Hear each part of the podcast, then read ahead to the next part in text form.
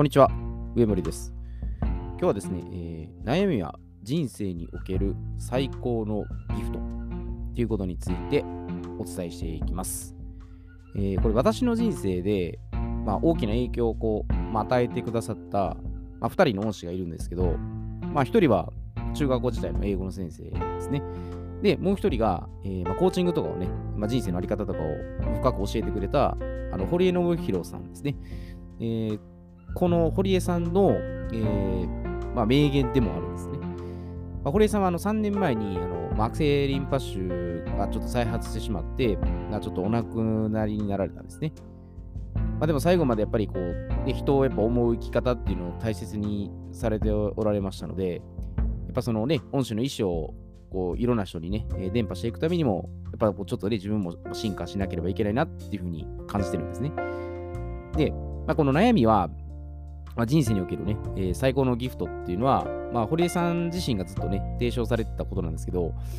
あのご自身がやっぱり病気になって、そういうふうに余計に、まあ、捉えられるようになったふっていうふうにおっしゃってたんですね。で、まあ、そもそもその悩みがあることっていうのが、これ悪いことなのかなっていうところなんですね。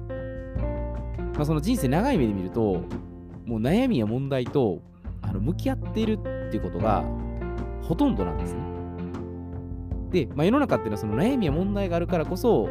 まあ、いろいろ考えて対処して解決するっていうふうに、まあ、そうそう見ればうまくできてるんですね。で、私もやっぱ過去にもういろんな悩みや問題も抱えてましたし、未だ現在もやっぱこれあるんですよね。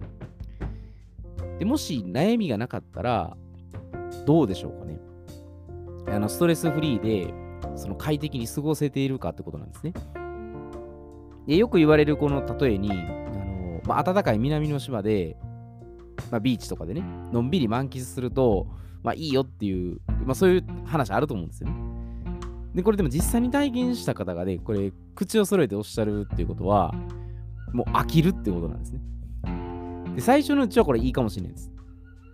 で、しかし数ヶ月すると、やることが結局何にもない日々が辛くなって、結局自分の国に戻るそうなんですね。で、そうしてみると、まあ、人間っていうのはその何もすることがなくて、退屈になってしまうってことが、これ最大の実は問題点なんですね。問題がないことが問題であるっていう、こう逆説的な事実にね、ぶち当たるんですね。でやっぱりもう毎日の中で、まあ嬉しいこと、悲しいことを含めて、まあ、やりがいとか生きがいを感じたり、まあ、満足感とか充足感ですね。まあ、これを得たりすると、やっぱり面白くて楽しいっていうふうに思えるんですね。で、まあ、世界の、まあ、著名なね、哲学者とかも言ってるんですけど、このバードランド・ラッセルさんの、まあ、幸福の征服からちょっと引用すると、まあ、道徳を云々する者にとっては、まあ、退屈こそ一つの重要問題である。まあ、というのは、人類の罪悪罪悪の少なくとも半分は、退屈を恐れるあまり起こされるものであるから。あと、ウィリアム・シェイクスピアさんシェイクスピアさんのヘンリー6世から、これも引用されてるんですけど、えー毎日が休日だったら、遊びも仕事と同じように退屈なものになるものになるだろう。で、これだけ、まあ、世界の著名人の方も、あの退屈こそが人生を狂わせるっていうふうにおっしゃってるんですね。だからむしろ悩みや問題があるってことを歓迎してるんですね。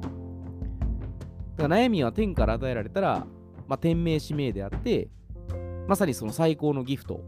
言ったら贈り物っていうふうに捉えてるんですね。で、まあ、過去に起こったその、まあ、出来事ですね、これはもう変えられないですけど、解釈はいくらでも変えられるんですね。あもちろんこれ NLB とかのねテク、テクニックとか使ったら、あのタイムラインとかでね、その過去に起こったことをその変えるってことはできるかもしれないですけど、でもそれも解釈次第だと思うんですね。で、私もこれ10年以上前に、まあ、新旧整骨院を開業したものの、まあ、経営がうまくいかず、まあ、結局閉院したんですね。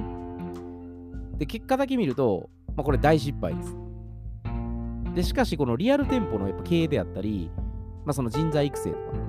え財務面とかを、まあ、どうすればこれ継続できるかっていうのを学んだので、まあ、すごいこれ貴重ないい体験となったんですね。だから店舗を潰した痕跡はこれ痛手ですけど、まあ、その分その資金繰りから、まあ、運営に至るまでですね。で、現場に実際に入って、まあ、アクセスしながら悩んだってことが、まあ私にとってですね、これ今に至るまでの、やっぱこれ最高のギフトなんです。で、これをしくじったから人生の汚点だとかね、あの、これを消したいと思ってしまうと、やっぱり今の自分もないんですよ。だから安定性とか、その確実性が絶対的なものであって、あの全て完璧に整う必要があるっていうふうに思い込むと、やっぱ不安であったり恐怖に、まあ、陥る可能性は高いと思うんですよね。だから未知の恐怖にやっぱ怯えたところで、やっぱ悩みとか問題っていうのは解決しないんですよね。だからその怯えることでね、ケツ黒いをして、まあ、同情してもらう仲間を作りたければ、それでも構わないと思います。もう言い悪いは別にしてですね。で、まあ、他人のせいとか、会社のせいとか、環境のせいとか、社会のせいとか、まあ、自分は悲劇のヒロインで、落ち度や落ち問題点や落ち度は全くない。もうすべて周囲が変わってくれたら、もう悩み問題は解決するはずと。でそうすると責任転換して逃げまくるんですね。まあ、当事者意識がないっていうところで、無意識にその他の人とかね、周りを攻撃するんですよね。で、これ自分自身の、ね、本当の問題っていうのは、実はこれ見過ごしてしまって、その全く関係のない赤の他人の問題にはずかずかと踏み込んでいくんですね。でこれも不思議な現象ですよね。その悩みや問題は、その自分を成長させてくれるギフトとしてね、まあ、堀江さんに捉える方もいれば、その自分に厄介事をもたらす災難だっていうふうに捉える方もおられるんですね。だから、どうしてもそのネガティブな印象を持ってると、まあ、自己防衛っていうのが発動するんですね。まあ、自分は可愛い。自分は絶対守りたいっていうふうに、これ人間内でやっぱあるんですよね。で、特にその人間関係においては、その傾向が強いです。だから人生の悩みや問題は、9割以上がもう最終的に人間関係に行き着くって言われてるんですね。で、その自分を悩ませる人であったり、その自分を不快な思いにさせる人は、実はその今まで自分で気づいてなかった新しい価値観や発見を教えてくれてる可能性が十分にあるんですね。で、これは私があの管理職時代にも実際体験したことなんですけど、あの年上の部下との関係性でもういろいろ悩んでたことあったんですね。で、私の価値観と全く真逆の価値観で、その、インをね、オペレーションすることで、何度か衝突繰り返したんです。で、私は自由にね、伸び伸びとしたいと。で、彼は全てコントロールして管理したい。だから相反するね、もう主張がもう真っ向から対立して、他の部下にもこれ悪い影響を及ぼしたんですね。お二人が全く意見違うから、どっちを信用していいか分からないと。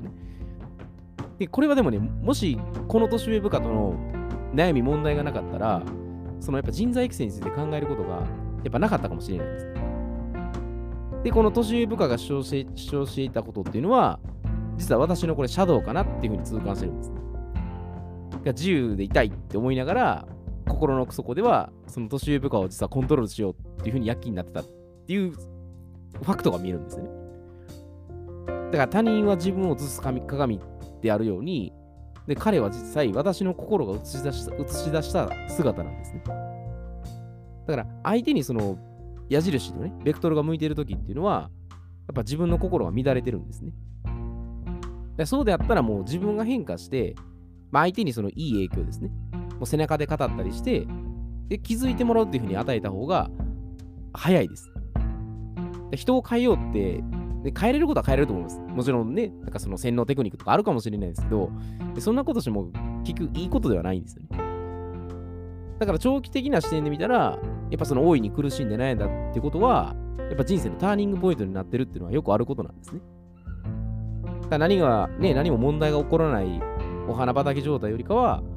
まあ、健康面であったり、人間関係面であったり、まあ、経済面全部そうですね。大体ここに行き着くんですけど、その悩みもがいた方が、やっぱ実りはあるんですね。でそう考えたら、その悩みを、やっぱ最高のギフトですね。自分に与えてくれてる、まあ、試練であったりね、あの挑戦できる機会っていう風に捉えた方が、まあ、ストレスもなくね、自分をどんどんこう飛躍できるような、そういう機会をね、もたらしてくれてるんで、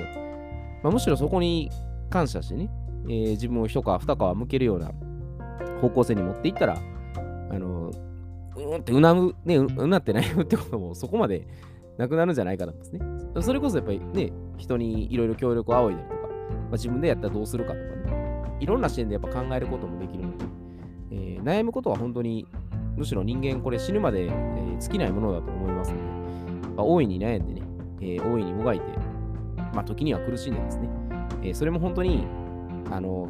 なんでしょうね、綺麗さっぱりの右肩上がりのレールに沿った人生よりは、非常にいいんじゃないかなと、まあ、私は個人的に思いますので、えー悩み自体ももうどんと構えてね、えー楽しんでいければいいかなと思います。えーでは今日はこれで失礼いたします。